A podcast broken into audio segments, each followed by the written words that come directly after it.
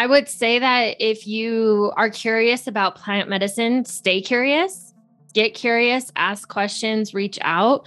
The internet is a profound place of information, but it's also a profound place of a lot of lies and misinformation.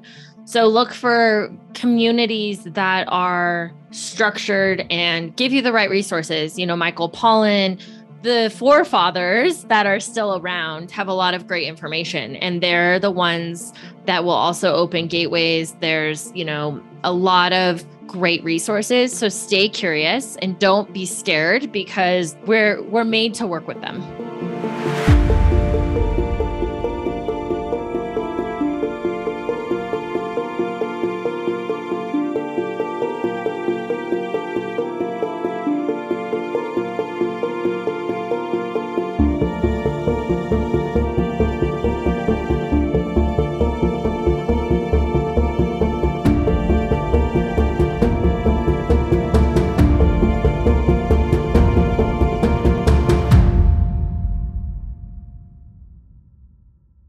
Hi, everyone. Welcome to another episode of the Psychedelic Conversations.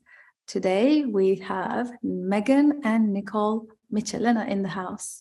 Welcome. Such a pleasure to have you both. Thank you, Susan, for having us. Yeah, we're so excited to be here. Thank you, Susan. So I'm just going to speak a little bit about your bio to our listeners um, for them to connect and have a context of, you know, where you're coming from and then we can dive into your stories, which is the most exciting part, and then um, let's see how it unfolds for us all. Uh, so you um, you guys are a microdosing institute certified uh, mental health experts specializing in psychedelic medicines. They are known as the you guys are known as the synchronicity synchronicity mm-hmm. right synchronicity sisters. Um, co-founders of Zenchronicity, a plant medicine microdosing mentorship program that supports healing through psilocybin. Uh, Megan, you also a certified holistic nutritionist, health coach, and you both are trauma-informed yoga teachers, crystal experts, and Megan also an astrologer, astrologer, astrologer, astrology. So that's really fascinating. I know these words I'm always like struggling to pronounce. Um, so there's a lot here we can talk about. But firstly, please tell us your background and what brings you to this space. Thank you again for having us, Susan. Um, it's been a wild ride. I think most people's stories are kind of crazy, but of course, if we go back um, almost 15 years now, is probably when ours started, but COVID kind of sent us into starting a company and all of that. Uh, but we both grew up uh, together. Obviously, we're sisters, but um, our dad was an alcoholic and our mom struggled severely with mental illness. Um, she actually had a psychotic break when I was around six, and my sister was 10 and ended up in a psych ward for um, a couple years of our lives. So when you see that happen so young, and then you have a father that's pretty, I mean, he was a very high functioning alcoholic. Um, you know, it's actually amazing when I look back, like how he was able to maneuver life for as much as he was drinking, but it runs in his family line, you know, having the German Irish background. His parents were alcoholics and their parents were alcoholics. I think that just, you know, it perpetuates and you basically become immune in a way because uh, his whole family were high functioning alcoholics. Um, you know, CFOs, CEOs, wild that they can drink like that and still function. Uh, so we grew up, and then you know, I entered. I went to yoga teacher training when I was 21, and I realized then that how I was functioning wasn't normal. My behaviors weren't normal, like being a perfectionist, the way that I would um, even you know give people the silent treatment and not be able to talk about things or you know there was mental health issues i just wasn't aware because you don't know what you don't know and, you know, I think the baby boomer generation was very much just like sweep everything under the rug and don't talk about it. Our family's perfect, everything's perfect. Uh, so when I became a yoga teacher in San Francisco, it was actually the, the yoga studio owner I couldn't teach because I was such a perfectionist that I would like shut down in front of the room if I got one thing wrong or felt like I wasn't doing something perfect. It just completely, I would not be able to talk, not be able to teach. My brain would basically go blank. blank. And so she took me to something called Al Anon. And surprisingly enough, I'd never heard of that before, but it's the counterpart to AA. Um, if you're in Al Anon, you're basically a dry drunk. Uh, you have all of the same characteristics, but you're usually a severe codependent. Um, and so I went there and I was like, that person sounds like me. That person sounds like me. Uh, and shockingly, like, this isn't normal. So it started there. And then our dad actually got sober about a year after Three months. Three months after we joined Al Anon. I didn't realize it was that short of a time. Super short. Um, so he got sober. He went into AA. So our whole family at that point was in recovery. My mom joined Al Anon because her father was an alcoholic.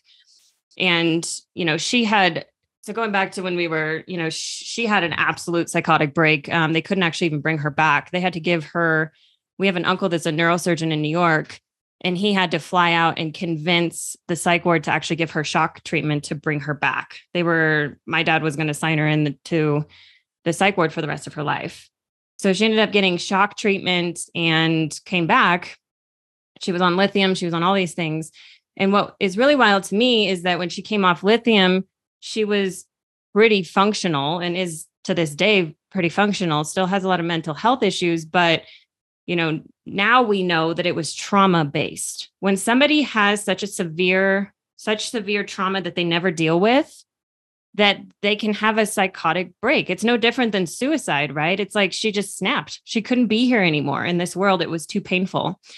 Uh, you know, and psychedelics have even helped her. And there's a lot of you know controversy about people that have mental health backgrounds using those and it has worked for her not saying that that is for everybody but you know what we've seen just in her growth is astounding from where we came from as kids. But you know al-anon is kind of where it started with yoga starting to do yoga. If anybody's read the body keeps score you know releasing trauma from the body but you know my body issues, all of the things that I was holding and didn't really realize started to come up into my yoga practice. There was a lot of support there before I even really knew what the word trauma informed yoga teacher was or trauma in general. I was processing a lot in the yoga rooms. Uh, and then I became a holistic nutritionist. And, you know, then, then all of this happened with COVID and then psychedelics kind of became on the forefront of everybody's mind and from three different sources um, i heard it from a friend that actually lives here in colorado springs and then a yoga teacher that had lived in she's in italy now. Um, and then we heard it because my sister was actually in yoga teacher training at the time from a body worker shaman dude that's like you have a block in your heart chakra. You might want to look into doing psychedelics to open that. And we kind of came together as sisters and was like there's something to this. And we have a lot of unprocessed trauma that we are aware of but we've just never known how to deal with it on therapist couches on you know thinking about things but it just never it, it was like you know there's those loops that you get into and i'd get into a loop and i wouldn't be able to get out of that loop and through um rapé or hapé as they say it here in america um you know, psychedelics and all of that, it changed so quickly. It was like all of a sudden I could be self aware in a moment where I was having one of my trauma spins and able to not go so deep into that frantic, manic state of abandonment or whatever it was. And then we were just like, there's some, we just kept digging deeper and deeper. We both had mentors. Even my mom got a mentor. We were all working in plant medicine and then uh, we're like we need to get into this we need to help other people um, you know and there's people like dr pat allen that works in androgynous semantic realignment we started working with her um, you know with plant medicine because it's it's the plant medicine is amazing itself but if you can do that and reframe the brain to shift the neuroplasticity it's gold it's like the key we found something where I was seeing shifts in real time with us. And then, of course, you experiment on friends first of like, here, try this. Does it work? And then you move out, right, as the word spreads. And it's just been such an honor and a whirlwind to just see how the universe works when you kind of open up to the the possibility of something so much bigger than you, right? And I was always afraid of psychedelics. I never did drugs. You know, I drank and smoked a little weed in in high school, but I was pretty straight edge. And then to get into this world, and then I was like, well, no wonder certain people don't want this out in society because it frees the mind. It frees you from your programming, your chains, your DNA, all of it. It's like it stops with us and it gets to change with us. And I'm still working every day on myself, but it's so extraordinary to have something that can assist in real time. Uh, and we've dedicated our hearts and our bank accounts and everything to this movement. We really have. I've never believed in something more in my life. And I will spend the rest of my life making sure that people have access to this um, just from what I've seen in ourselves and continue to see in ourselves and every person that comes into contact with um, specifically mushrooms, but it's it's extraordinary.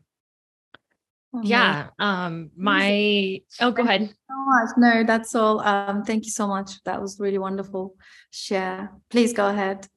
Um, yeah. So my story is, um, I mean, Megan and I had the same childhood. You know, we grew up in a very dysfunctional household, but yet that was our normal. And I remember looking back and being like, wait, like normal people don't function like this. Like this isn't normal people's households because I was also surrounded by people that had very similar families.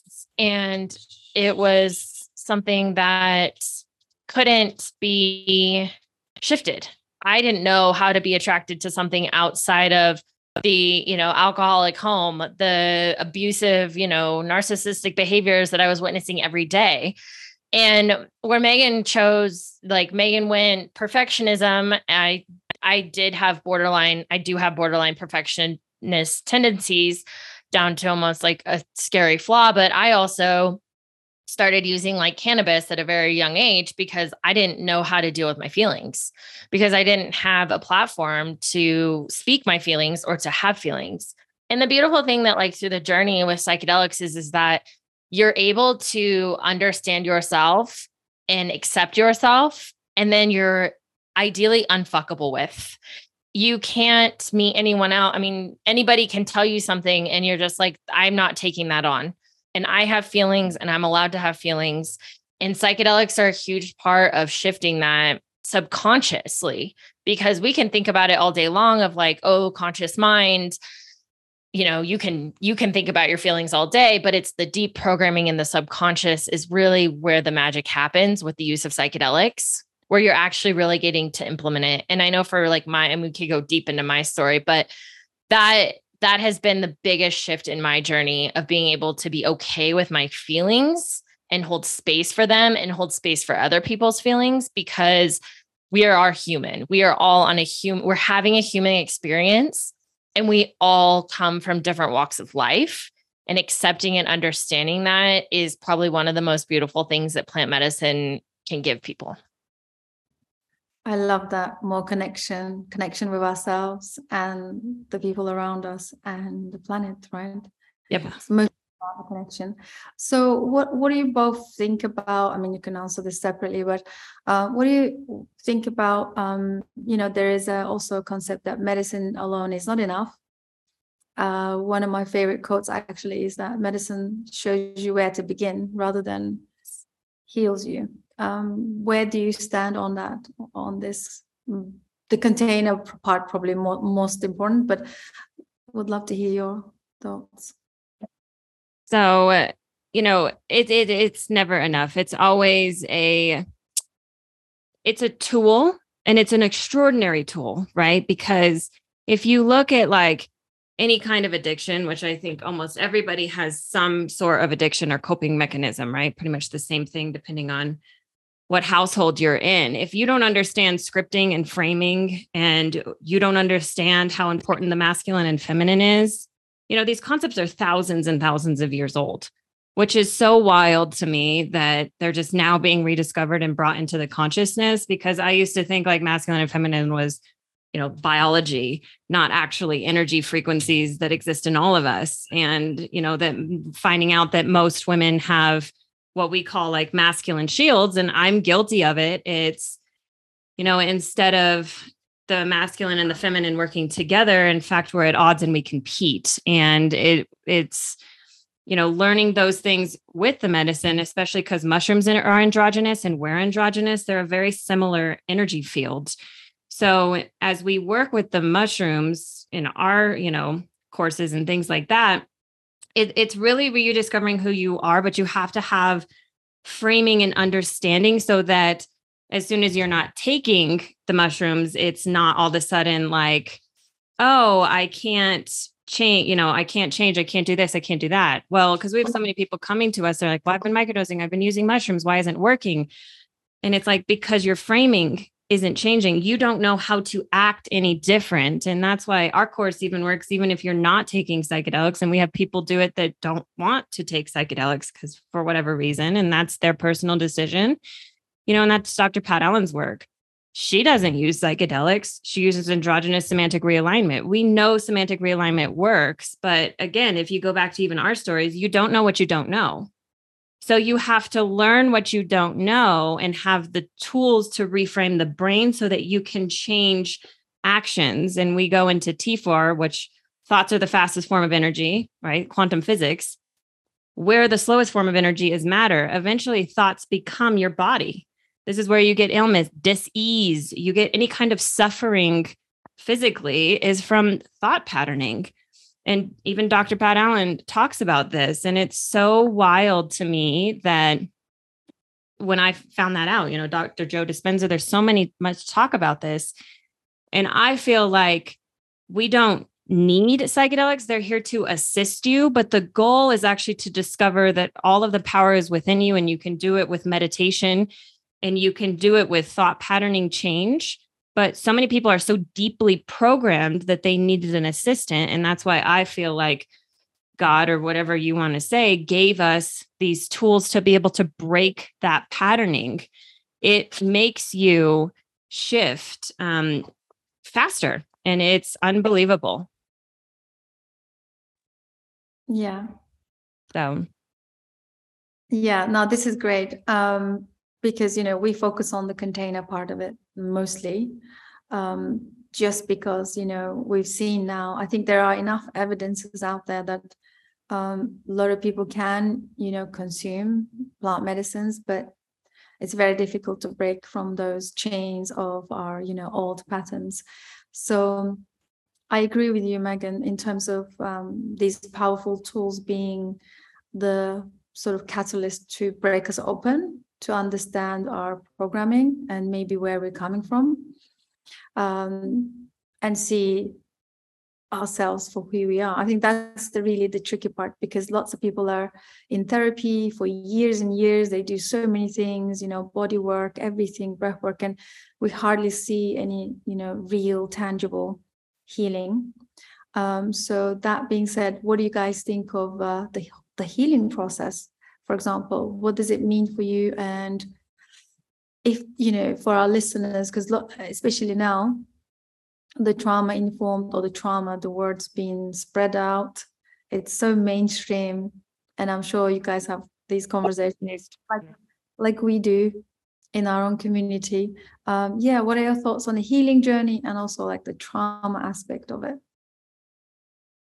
so uh, you know, the healing journey is different for everybody. It looks different for everyone. And that's what's so extraordinary is that when you have, you know, the framing tools and you know the the mushrooms that I believe that everything has a consciousness, right? It's Carl Jung's theories of like the mass consciousness and the mushrooms are a part of this and using intention with healing is is wild to watch how you can heal people that don't even have the same backgrounds or the same kinds of trauma and things like that using this because even though we're all have different wounds they all peter down to like the same traumas. Um you know and we don't even use the word trauma in our in our containers because it's actually your strengths. Your shadow and your light are one and the same. It just depends on how you look at things you know, I used to look at like my background in trauma and the things that have happened to me and think like, oh my gosh, why did this happen to me? I was in such victimhood. And now I look at those and go, oh my gosh, I wouldn't take even a minute of that back. And I think that's part of the healing journey, right? And Ruiz talks about that and like the five agreements and stuff. It's not about making it go away. It's about transmuting it into, you know, a festering wound into a scar so that you can turn around and hold space for the person behind you and be the light at the end of the tunnel and hold space for their healing journey because you know one person does this another person does this and as this builds in the mass consciousness and builds with the mushrooms and people start to believe in all of these things healing journeys become this beautiful part of everyone's story where we're not ashamed or sad or guilty about what's happening. Um, we're actually in this beautiful bubble of like life is happening for me not to me and it shifts you out of victimhood. And i think that's the hardest shift and the biggest thing that we're seeing right now is that so many people are making themselves victims to everything in there. Well poor me why this? Poor me why that? Da da da da da da instead of taking radical accountability and realizing no actually your wounds and your pain and your suffering that you've experienced are directly related to your purpose it depends on how you look at it so this healing journey is kind of like a metamorphosis of like a butterfly, right? It's turning you into a butterfly or that like higher self that you always came here to be.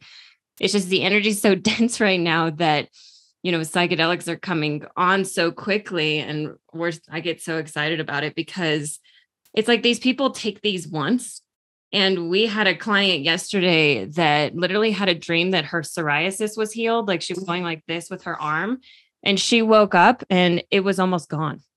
I mean that's what these like that's what we're seeing happen is is i'm like now i understand more and more why they call these magic mushrooms because you really can't explain it. It's between you and your heart and the higher self and the connection into the earth that these um you know mushrooms are bringing with intentions that i mean i've always believed in a power greater than myself but it's become so much more of my day to day life of understanding that the divine is within us and it, we have all of the power um, and to watch the world start to heal because it's it's everywhere. That's what's so wild. It's happening everywhere all at once um, and people waking up to really their true potential is just i i know a lot of people are like i don't know why i'm alive right now but it's kind of and i'm so ex- I'm so excited about it. We're we're on the precipice of such a we don't even know what it looks like on the other side of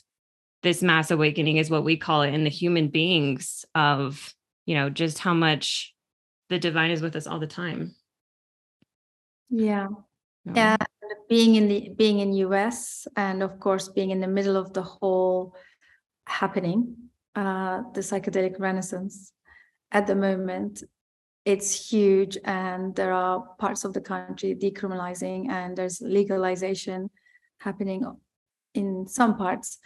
Uh, what are your observations around this emerging psychedelic renaissance? And do you see us as the leading country? Because we did kind of touched on australia shocking us out of our systems becoming the first country but what are your thoughts and observations around the whole thing well, I think what's really happening right now is, you know, touching this is happening on a worldwide level. People are they're seeking answers outside of like the big pharmaceuticals because they aren't getting the answers that they were once thinking that that would be the answer, right? So we have the the rise we had the rise of Adderall, we had the rise of SSRIs, NRIs, and now we're having the rise of the psychedelics. First we had weed and now we have psychedelics.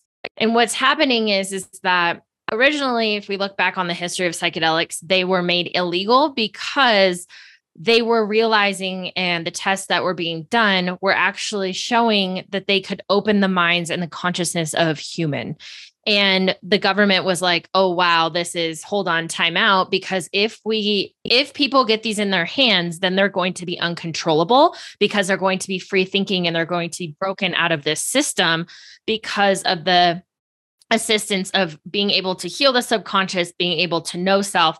Therefore that no longer that will dissolve out church and that will dissolve dissolve out government because rules will no longer exist. So if we look at the history of it, we see why it was based on control. And even the pharmaceuticals nowadays, you go to a therapist's office, you say you're struggling studying or you're struggling focusing, they'll give you Adderall, they'll give you Wellbutrin, they'll just send you on your way, but they won't actually ask you what's happening. So what's happening now is like this this rise of the third wave of the psychedelic renaissance. A lot of it was happening during COVID. While a lot of people were looking to their TVs for answers of like vaccines and what's next and rules, the psychedelics were rising and they were rising so quickly that they weren't paying attention. Those, you know, the higher, higher legals were not paying attention. And now it's unstoppable. And the United States, the beautiful thing about the United States is that we have legislation that is allowed to be shifted based on what our government is founded upon. And that is what we're seeing, especially like within Oregon. Oregon decriminalized first, then they legalized.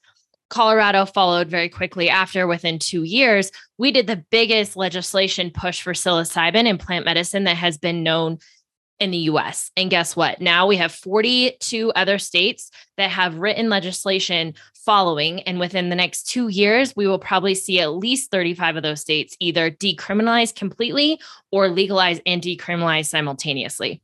Um, and so the great part about that happening is that it opens the gates for more science. That opens the more gates for people to start being like, oh, there's something to this.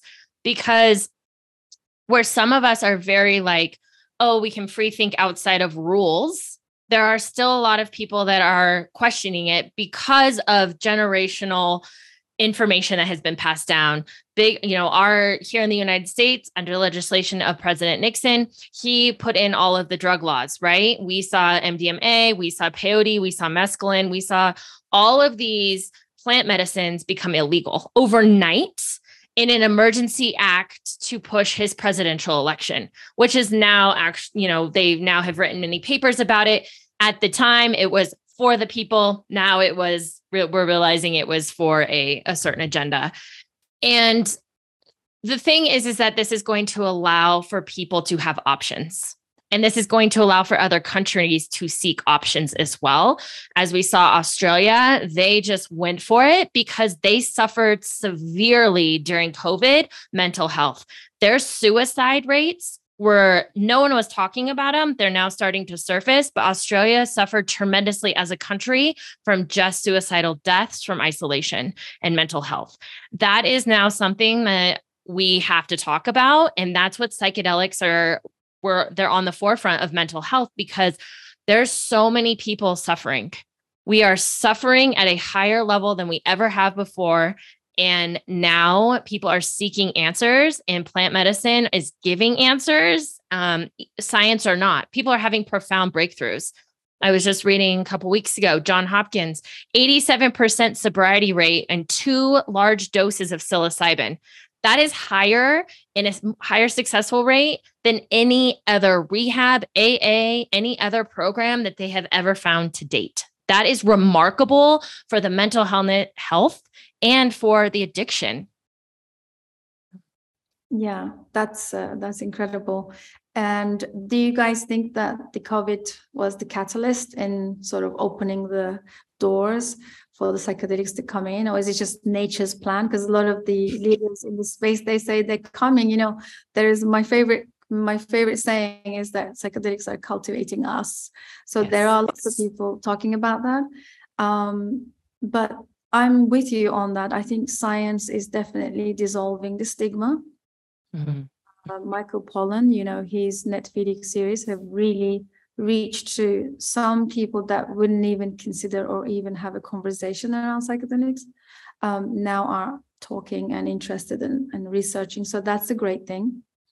Um, but yeah, what are your thoughts on it? Is this the catalyst? Is it the time of the uh, the era or the you know every now and then you know the the world faces something like biblical as this um, post pandemic is now proving to be one of those uh, and you're right, people are really suffering in isolation. I think it's kind of amplified and shown us what the real problem is, I guess, globally.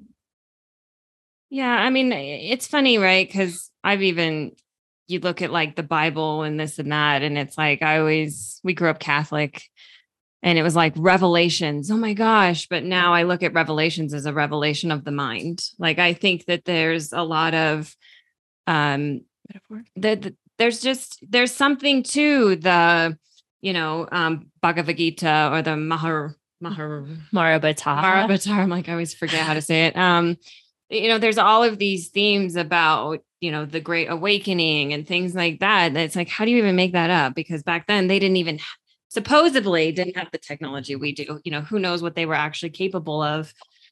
Um, you know, I have my theories, but it's I think that COVID showed us the darkness.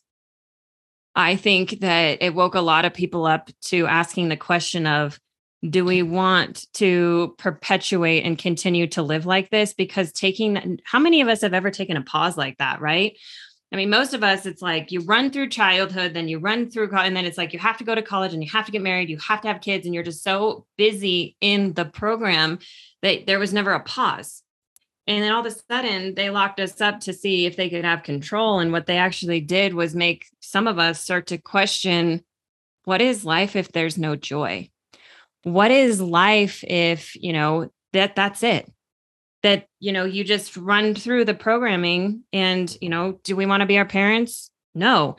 Do we want to be our parents parents? No. Do we want our kids to go into the same systems? Because systems create systems. It's like the debt in college and all of these things. It's like you're not worth anything if you don't go to college. You're not da da da da da da. And it's like i used to be a private flight attendant.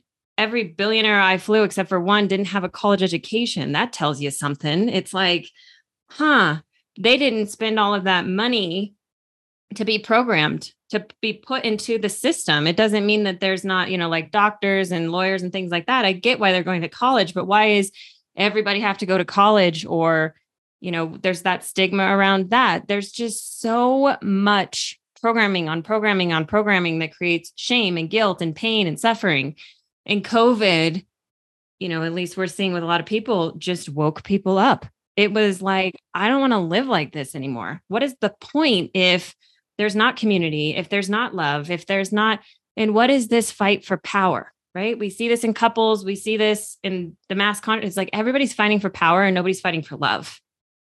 And it's like we have to come back to that fight for love and fight for each other because we are all in this together. If I heal, somebody else is going to heal because they see changes, they see differences that didn't exist in the field, or at least my field before. And, you know, I think COVID, we will look back and it'll be one of the biggest blessings that ever happened to mankind. Um, but I also think it was predestined uh, in my opinion, with, as an astrologer and things like that, we entered the age of Aquarius. Aquarian rules humanity.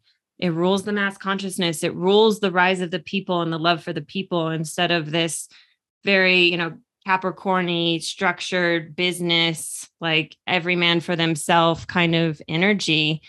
And, you know, I think by the end of this, we're going to be in a very village mentality where villages are raising kids and it's not just on two parents. That creates mental illness in itself. I mean kids are so much work and there should be you know so much love surrounded. I really like how the native americans really how their societies and everything were formed. And guess what? Psychedelics were a part of that. And they took psychedelics away from the native americans because they couldn't civilize them. Um, you know direct quote from our you know government and it's just I think we have so much to look forward to. And the catalyst to that was COVID because it was the great pause, um, the great reset, essentially. Yeah. I think both both of them and even it's still in the works. I mean, COVID now is still we're seeing the ripple effects of COVID. People are still struggling with mental health. People are working remote. They don't go into the office anymore. They're seeking community. They're seeking friendships they're seeking partnership. Um, and so we're seeing that ripple effect. And I think so many people are choosing to seek outside of boundaries and rules that were at one time so deeply programmed into them. Yeah, thank you both for sharing. This is so beautiful. And I'm seeing also a lot of community building activities. People like yourselves are really leading that space. And with that said, let's talk about your community. What are you guys up to? What do you offer? what kind of things you're up to. But then we can also talk about the. I know we need we need to talk about the psilocybin strains, but we'll get to that in a moment. Um, let's talk about what you guys up to. All right. So we are we have a lot of things kind of in the ma- the making right now. Right now we're running a 12-week one-on-one coaching company uh, program is what we do. We work directly with individuals to help reframe somatic realignment with psilocybin. From there we actually um, we will be launching as of May 1st a full women's community of entrepreneurs and women that have done our work and are continuing to do the work. And because what we're finding is is that so often the lack of community is why people go back into old behaviors. If no one is accountable and no one around you is doing the work that you're doing or think the way you think, you just go back. And so, what we're doing is creating a community of like minded women.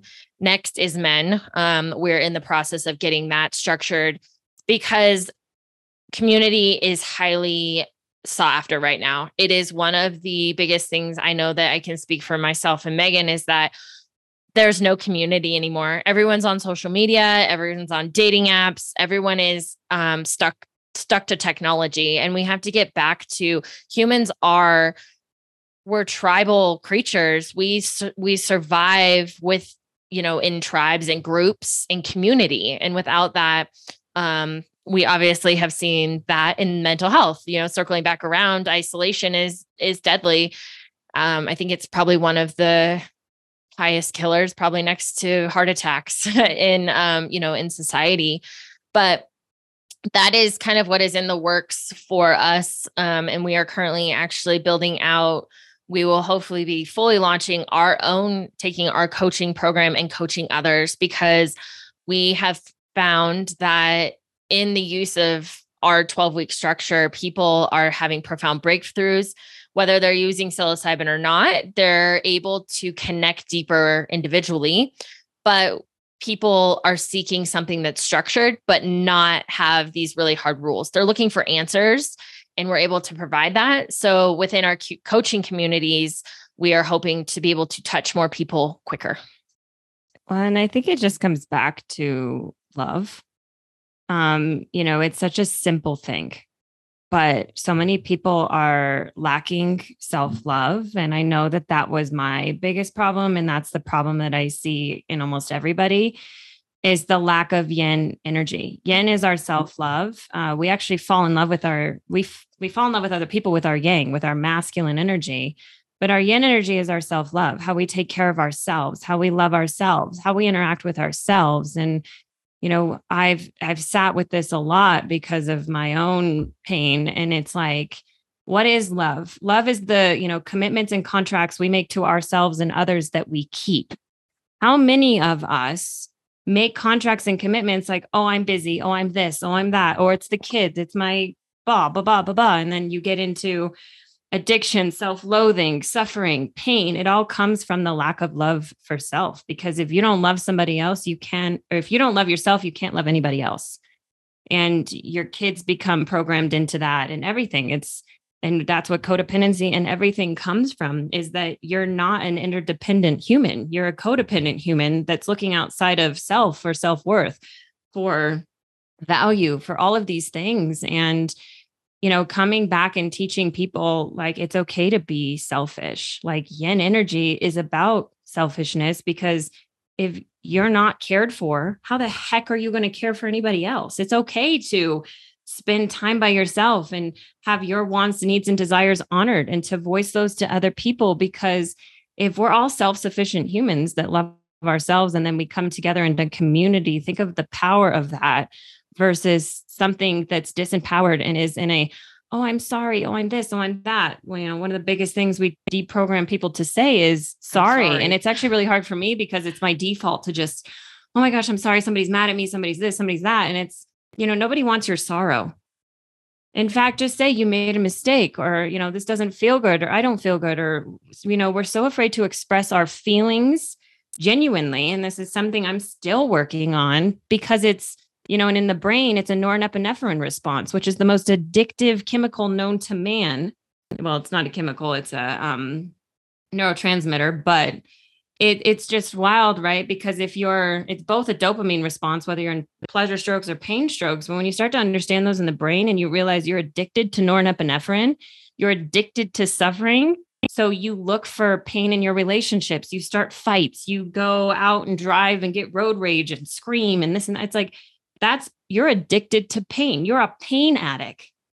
When we say that to people, they're like, "What?" And oh my gosh, that makes so much sense. And this is why, you know, Bill Wilson even got kicked out of his own AA program because when he tried psychedelics, he said, This is the key. This will make addiction a non a non thing, right?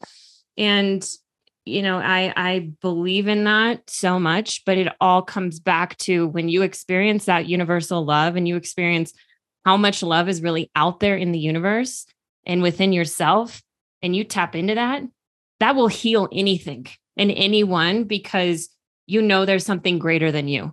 You know what it what it actually means to be alive and i know many people grow up without really feeling or tapping into that and that's what our program does it's like we're basically surrogate moms of like this is what love really feels like um you know and our mentor is 90 years old and she's so stoic and she's so lovely. But man, when she calls us out on our BS, it's out of love, but it's so just like in your face of what are you doing? You have choice. You have all the power here. Why are you giving your power away?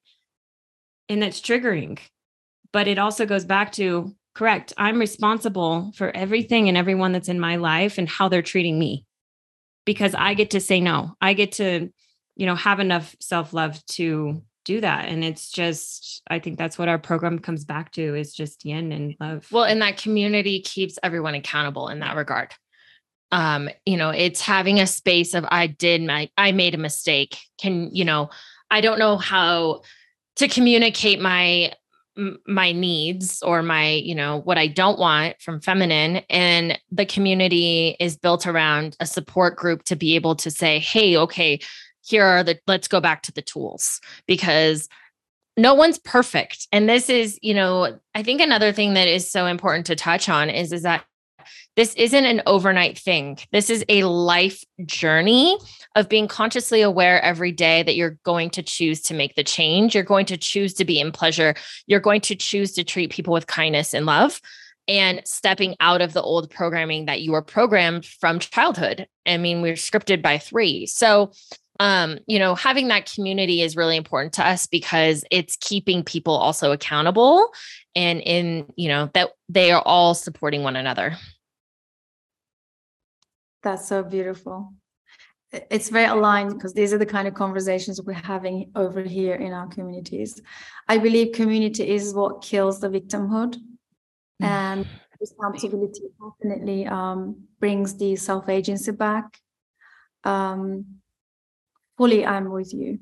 And I think the hardest thing to accept is self love isn't just champagne and bubble baths, you know, like yeah. it's not the Instagram self love, right? It's a real direct and, and, and, you know, owning owning your own decisions, your life, your behavior, and also that responsibility that comes with it. I think everything you guys have said, all I'm hearing is like, okay, it's time to grow up it's time to grow up and really uh, become autonomous. I think um, coming from a trauma therapy background myself, I always see the trauma impacts us, and it really impacts us uh, on the uh, levels where we can't grow up, and we we keep staying stuck in the infantile states. You know, like um, just little children in grown bodies looking for their mommy or something like that. Uh, it's really difficult, and I love what Megan said sometimes it just comes down to that love, just realizing that it can heal. And yeah, definitely communities are the, the way forward. And thank you for doing this work. Really appreciate that.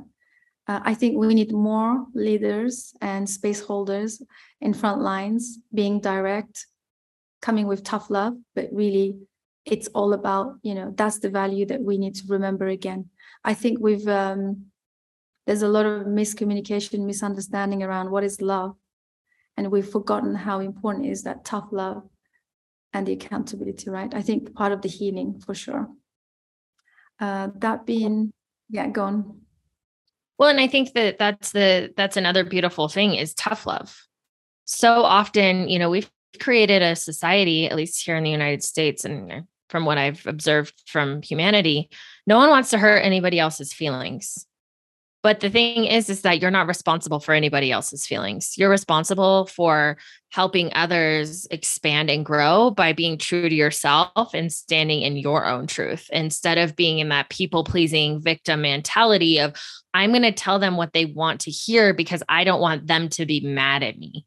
And you know it, it gets into a very vicious cycle when we can go down that wormhole but that tough love can change someone's life because in that moment of tough love, it may hurt, but it also gives that person the opportunity to grow and expand if they choose to do so. And, you know, I think back on my own life and I've had some really, really aggressive mentors that just, that's all it was with tough love. But I actually realized that that was that little child in me seeking validation and they didn't let me be a child. They let me, they were like, no, you have to be an adult in this. And to be able to step into that and to grow is such a beautiful opportunity if people are willing to take the chance and let go of the fear and the victimhood around tough love. And you can change someone's life by one simple truthful sentence. Yeah absolutely. Uh, that being said i think we can move into the uh, psilocybin strains. So um, I don't know, Megan or Nicole, or you both together, or how you're going to um, tell us. Please do. yeah. So we work with 12 different strains of mushrooms, uh, psilocybin particularly, and they um Megan knows this a lot. Megan can like go more in depth on this. Like I I understand it and how it works, but Megan can give you like the full I'll let Megan go on this one. I I shouldn't have taken this one.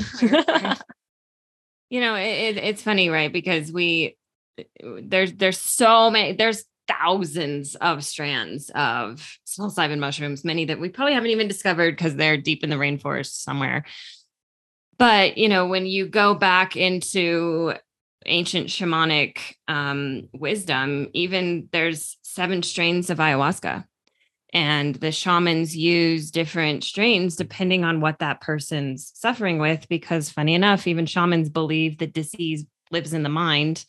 And that's why you know psychedelics were even a thing. Um, they actually didn't give people ayahuasca back in the day. The shamans would enter a state of you know higher dimensions and then be able to actually help and heal that person which is really wild to me when you read back on that that only shamans took ayahuasca at one point in time um, and then there they all had the same vision that the white man was going to come and that they needed to start serving people ayahuasca because it was for the um, expansion and the survival of humanity, which is wild. Um, I've done ayahuasca and it was one of the most profoundly healing things I ever did. But, uh, you know, seven different strains is you know when i had a sat with a shaman and really started talking about this stuff it was they're in for they know so much more than we do first off. Like any doctor anybody like they again it's not in the medical terms but when they talk about the soul and emotions and all of these things it's i would really love to go spend months with shamans and and learn more um, about the ancient medicine because i think all the answers lie there. And we're just on the the precipice of what they've known for thousands and thousands of years. You know, it's funny to me that mental health issues and stuff don't even exist in the shamanic tribes. But anyway, but they're also very in touch with nature and, you know, spirit and all of those things. And everything's around ceremony. And I I just think that their cultures and their tribes and everything are so beautiful. And it's how our future society really should be modeled after of how they take care of each other and love each other. But um, when I found out, and this was, you know, a couple years ago, that um, you know there were seven strains of ayahuasca, I was like, oh my gosh! So I started asking questions about the mushrooms, and they started saying, well, yeah, it works in different energy fields, and I was like, of course it does. So we we got into like, you know, we're both yoga teachers, so we're familiar with the chakras. And it's like okay if there's you know sexual trauma then that's the sacral chakra. Then we found a mushroom that works in that chakra and pulls the negative frequency right? If you go back to the body keeps score all the trauma out of that and helps transmute it because it works specifically in that chakra. I think the most wild mushroom um, is the heart chakra mushroom and it's people struggle with this the most. Um, you know we we put them on heart chakra mushrooms and they're like what did you give me? I'm like, yeah, because almost everybody I know, again, it's that love energy. They really struggle with their heart chakra. And you know, I don't know if you're familiar with tapping, but almost every time I go into deep meditation, what you know, I start tapping on my heart because there's still, even all the work that I've done, there's still blockage there. And even when I take heart chakra mushrooms, still it agitates me because I'm not as open as I should be. Um, but then we have, you know, brain mushrooms, and those are those work when we're trying to balance serotonin. Um, you know, and those are the higher doses of psilocybin usually. So they're in certain like Cubensis families, Cubensis families. But you know, when people are coming off of SSRIs, and of course we work with psychiatrists or doctors, don't do this by yourself. Um, yep, do not do this by yourself. but we do use psilocybin to help balance the brain as they're coming off of these things and balance the serotonin, balance the melatonin, balance the dopamine. Uh, and you know, so those are higher doses that we use in the brain. But if people, you know, have blocks in their crown chakras, have blocks, you know, it, we have certain mushrooms. There's four different types of mushrooms that we use in the mind, depending on what they're going through. You know, mind spins or serotonin, not being able to sleep, this and that. We have different strains for that. Um, and then we have just like body mushrooms. There's um there's a strain, actually it's B plus, but I'll give you I'll give you that one because that one's an easy one, but it's a love mushroom. It's the feminine mushroom, I call it because it just allows the body to to feel love. I, so I rarely even drink anymore, but if we go out dancing or stuff with friends, you know, and I'm always intentional about it, it's like, please just let me be in my body and enjoy being here. Cause there's still those subconscious things that come up of like, oh my God, what am I doing? What is happening?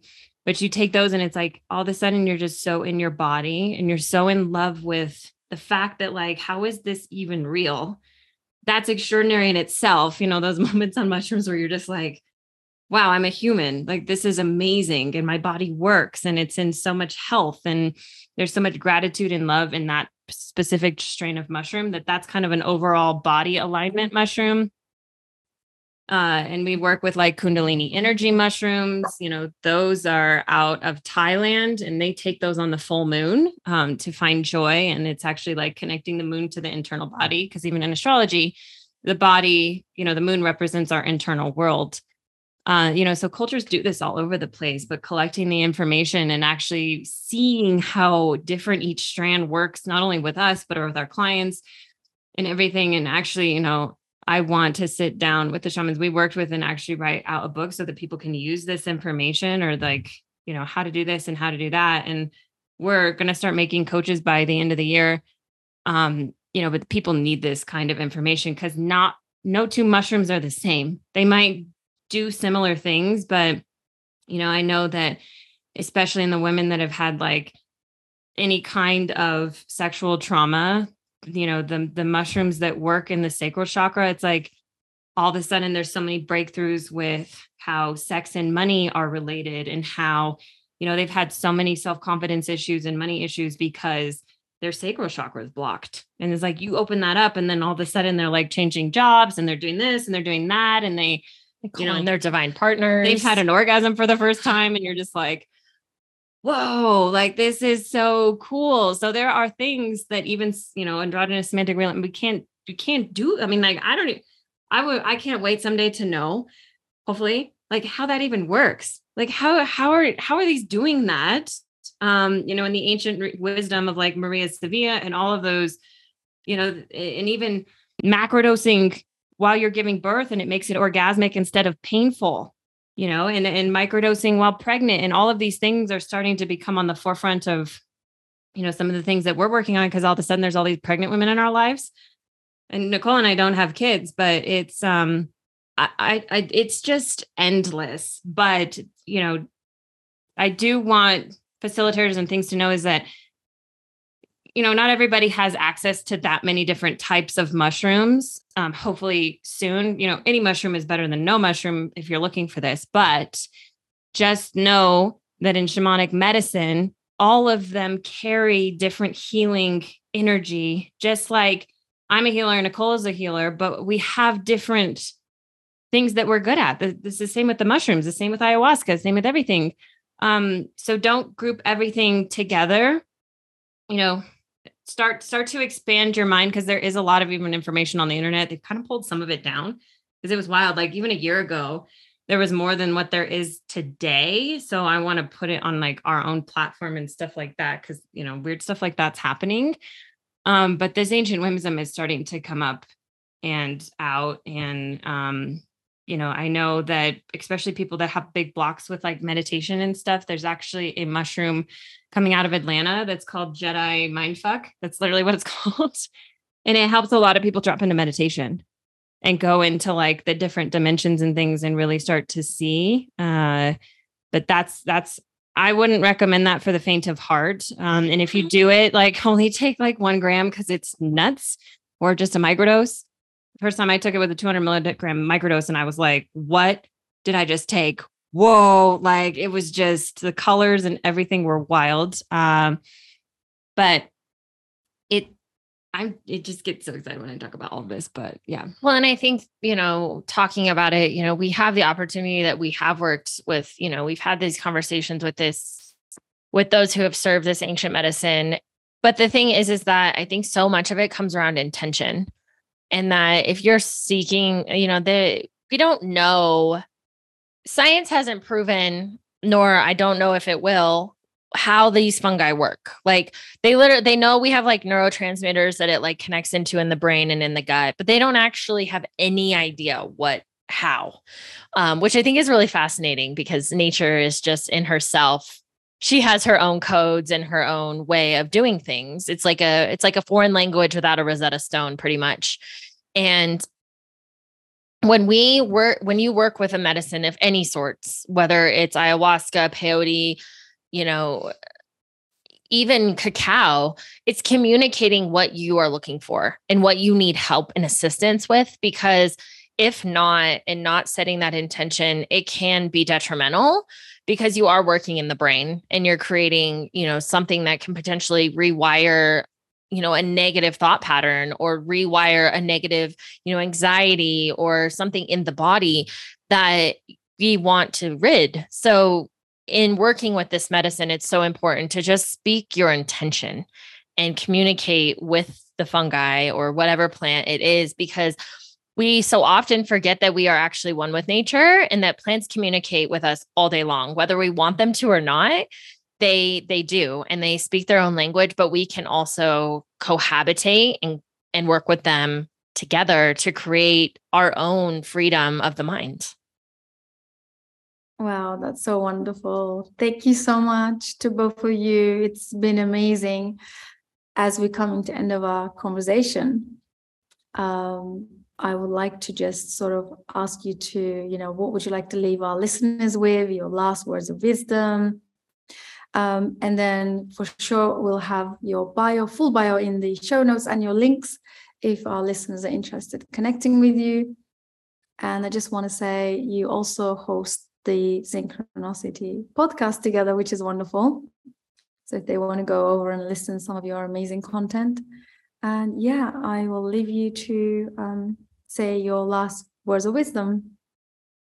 So I'll go first. Um, I would say that if you are curious about plant medicine, stay curious, get curious, ask questions, reach out. The internet is a profound place of information, but it's also a profound place of a lot of lies and misinformation. So look for communities that are structured and give you give you the right resources. You know, Michael Pollan, um, Paul Stamets, the the forefathers that are still around have a lot of great information, and they're the ones that will also open gateways. There's you know a lot of great resources, so stay curious and don't be scared because they're we're we're made to work with them. And I will say one of my favorite quotes, which is most men die at 25 and aren't buried until they're 70. Don't let that be you. Um, you know, I, I it's just to be alive and to fall in love with life again. Like there's there is love and faith. And I'd never use the word hope because, you know, I, I believe that faith and love are the stronger frequencies of that. Hope's a bigger. Um, and to just fall in love with life again. And these, you know, if you're called to this, if you're listening to this podcast, obviously you're called to it, but just know that there's there's so much more to life than we can see. And we live in the 1%, what we can see and sense with our senses. And if you step into the 99 to the true quantum field and what humans are truly capable of, you will find delight and you will fall in love again. And um, just never never stop seeking and loving until you find whatever you're looking for because it's out there. Amazing. Thank you so much, Nicole and Megan. It's such a pleasure to meeting you and connecting in this way. Thank you for your wisdom and your time to share with us. Um, just out of curiosity, um, they say families trip together, stay together. Is that true? Yes. Yes. We're actually planning on going and sitting as a family um, in our first ayahuasca, like a first family based ayahuasca ceremony. So that'll be um, a new profound thing. But yes, Megan and I, um, we have sat together many times well, on mushrooms and, and, it's a good time. And I will say that that's probably why we can own a company together as sisters yes. with like origin trauma and be okay is because we are so accountable, but also we have the assistance of knowing that we came into this life together to do this work and that we won't let any of the trauma or the pain or the suffering experience continue it stops with us. We you know we're the divine disruptors of our lineage and will continue to be in other people's if you know they'll they'll step in um but yeah for sure. It's healed so much of even our sister wounds. Oh yeah. I mean i to. we had an experience where we were both um, told in different ways but we are healing dna simultaneously. So whatever i heal megan heals and whatever megan heals i heal. So it was a really kind of a profound breakthrough of realizing like because we came from the same womb and we come from the same you know lin- lineage we are healing generational DNA and it's it's really it's really profound and it's it's a journey. It's fun. Sometimes it's not easy, but it's still fun. it's a good time. It is. It definitely keeps you accountable. It definitely does. But I love that. Yeah, I appreciate that every day actually. Yep. It's beautiful. You divine disruptors. Such with you and i think you're going to be an inspiration for a lot of the uh, listeners out there who have siblings and are uh, embarking on such journeys i always encourage families to yes. take medicine together as well. Beautiful. Yes. All right. Thank you so much again. Once thank again. Thank you, Susan, for having us. Yeah, we appreciate you. Thank you. And also thank you for the work that you do because you're doing it too. You're a divine disruptor too. I love that. And I love meeting like like souls that are on this journey um into the unknown together, really. Yep, because this soul contract for this lifetime is wild. Good time. I appreciate you. You. Appreciate you both and hope to have you back very soon because we do love returning guests and following their journeys. We would love that. Mm-hmm. We'd you. be honored. Yeah. Thank you so much for joining us. Hope you guys enjoyed the Divine Sisters Disruptors. And if you'd like to get in touch with them, we'll have all the links and the bio in the show notes. And do get in touch, share your experiences. Maybe you have the same experiences with your families Drop it in the comments. Don't be shy. I'll see you guys on the next one. Bye for now.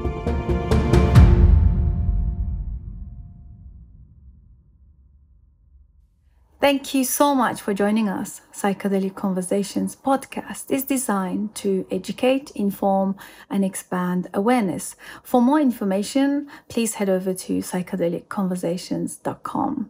You can also share with your friends or leave a review so that we can reach more people.